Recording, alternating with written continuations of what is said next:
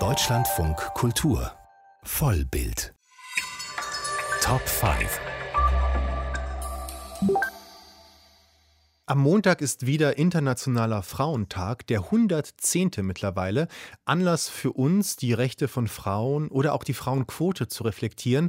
Gerade in Pandemiezeiten, in denen Corona auch viele Frauen wieder zurück ins Heim an den Herd verwiesen hat. Das Kino hat natürlich die Fähigkeit, die Heldinnen jenseits von Alltagshemmnissen zu fantasieren. Nicht erst mit dem Disney-Film Raya und der letzte Drache oder dem zweiten Teil von Wonder Woman, der jetzt bei uns im Stream herausgekommen ist. Bei den taffen Heldinnen rutschen auch manche Störungen ins Bild, die ihnen ein schweres bis ambivalentes Leben bescheren. Einfach ist das Heldinnen-Dasein in jedem Fall nicht, das sagt Hartwig Tegeler in den heutigen Top 5. Lust auf einen Film? Hat sie auf dich normal? Naja, für jemanden, der von einer Sonneneruption getroffen wurde. Wonder Woman, du hast deinen Senf abgelassen, jetzt lehn dich zurück und halt den Mund. Was auch immer da oben passiert ist, das hat dich stärker gemacht. Würden Sie jetzt den Film starten? Platz 5. Augenklimpern liegt mir nicht. Mallory Kane in Haywire, 2011. Lass Paul klimpern. Ich kann ihn gern fragen. Rollenspiele gegen den Strich. Die Agentin, die nicht klimpern will, vermöbelt die bösen Jungs Ewan McGregor, Michael Fassbender, Channing Tatum. Gänzlich befreit von moralisch-ethischen Begrenzungen tut Mallory bei Regisseur Steven Soderbergh das, was die männlichen Kollegen seit ewigen Zeiten im Action-Genre taten. In Haywire dürfen wir die Mixed Martial Arts Star Gina Carano alias Mallory bei der Arbeit zuschauen, und das Kämpfen beherrscht sie brillant. Unfassbare Körperkunst, physisch, sinnlich, drastisch. Wenn sie kurz davor ist, Michael Fassbender beim tödlichen Kampf auf dem Hotelbett zu erledigen, evoziert dies übrigens eine verstörende Nähe zum anderen Akt. Bilderambivalenzen. Platz 4. Und ganz nebenbei, die Frauen hier sind immer diejenigen, die die Männer retten. Du solltest mal darüber nachdenken, den Namen in X-Women zu ändern. Jean Grey alias Phoenix in X-Men: Dark Phoenix, 2019. Die Mutantin Jean bekommt unerwartet eine unermessliche Superheldinkraft, eine, die sie nicht lenken kann, die ihr unheimlich ist. So wird sie zur Außenseiterin inmitten einer Gruppe von Außenseitern, den Mutanten. Durch all den Schmerz, das Leid, das Minderwertigkeitsgefühl wie den Omnipotenzwahn hindurch darf Jean das Ziel ihrer Heldenreise erreichen. Ich weiß jetzt, wer ich bin. Ich bin nicht einfach nur, was andere in mir sehen wollen.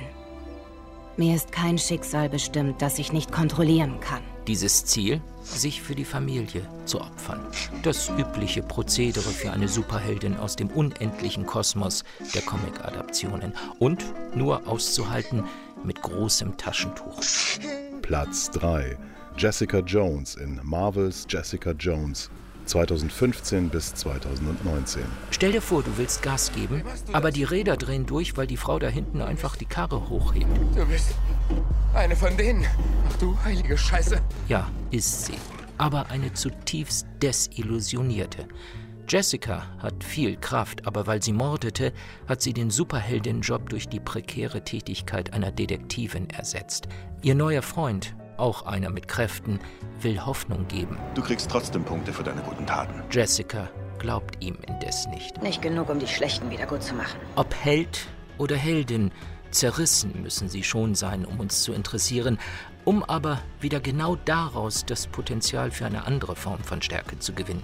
Wie? Platz 2. Wie die hier. Imperator Furiosa in Mad Max: Fury Road, 2015. Fragt Mad Max in dieser durchgeknallten postapokalyptischen Action-Oper die Frau, die den hochgerüsteten Lastwagen durch die Wüste kutschiert, allein um die jungen Frauen aus dem Harem des wahnsinnigen Warlords in die Freiheit zu führen. Und was suchst du? Antwort? Nach Erlösung. Furiosa hat zwar keine Superkräfte, sogar nur einen Arm. Sie ist zwar eine Kämpferin, aber gezeichnet durch eine tiefe Trauer und Melancholie. Die lässt Charlize Theron als Furiosa durch den ganzen Film strahlen, so als ob sie jede Hoffnung schon aufgegeben hätte. Doch weit gefehlt, denn Furiosas zweite Eigenschaft ist ihr tiefes Mitgefühl, aus dem eine enorme Kraft erwächst. Furiosa ist mithin eine Schwester von Ellen Louise Ripley. Platz 1. Ripley in Alien.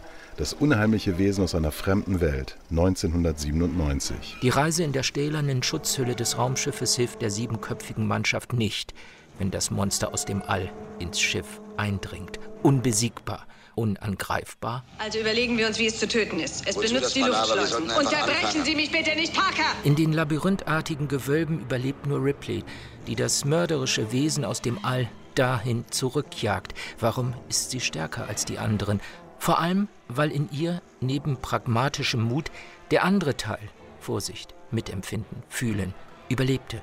Ergo, in der männlich dominierten Welt hat sie ihren weiblichen Teil nicht dem männlichen, der angeblich allein das Überleben sichert, geopfert.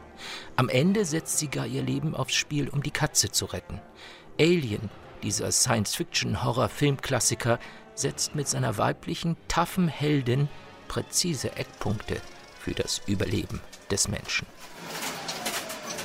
Hartwig Tegeler mit seiner Top 5 über taffe Kinoheldinnen.